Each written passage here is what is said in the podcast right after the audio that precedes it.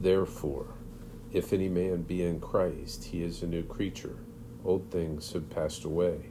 Behold, all things are become new. I am crucified with Christ. Nevertheless, I live. Yet not I, but Christ liveth in me. In the life which I now live in the flesh, I live by the faith of the Son of God, who loved me and gave himself for me. I beseech you, therefore, brethren, by the mercies of God, that ye present your bodies a living sacrifice, holy, acceptable to God, which is your reasonable service. He who has my commandments and keeps them, it is he who loves me, and he who loves me will be loved by my Father, and I will love him and manifest myself to him. All scripture is given by inspiration of God and is profitable for doctrine, for reproof, for correction, for instruction in righteousness.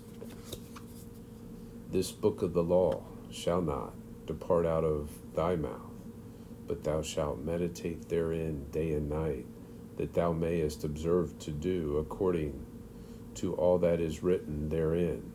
For then thou shalt make thy way prosperous, and then thou shalt have good success. If ye abide in me, and my words abide in you, ye shall ask what ye will, and it shall be done for you. Be careful for nothing, but in everything, by prayer and supplication, with thanksgiving, let your requests be made unto God. And the peace of God, which passeth all understanding, shall keep your hearts and minds through Christ Jesus. For where two or three are gathered together in my name, there am I in the midst of them.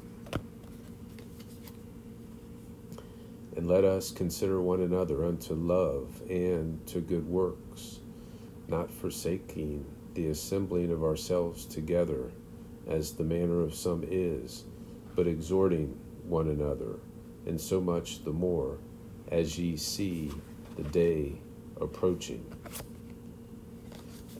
And he saith unto them, Follow me, and I will make you fishers of men. For I am not ashamed of the gospel of Christ, for it is the power of God unto salvation to everyone that believeth, to the Jew first, and also to the Greek.